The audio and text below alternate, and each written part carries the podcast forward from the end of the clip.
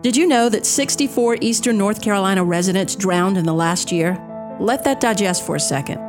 64 of our neighbors died in the last year due to drowning. One life lost due to drowning is too many. So PNC Bank is partnering with Triangle Aquatic Center and their Make a Splash program to drown proof the triangle. No child should have a fear of the water because they can't swim. For more information, visit triangleaquatics.org to see how you can assist those less fortunate learn to swim. That's triangleaquatics.org and you can help us drown proof the triangle.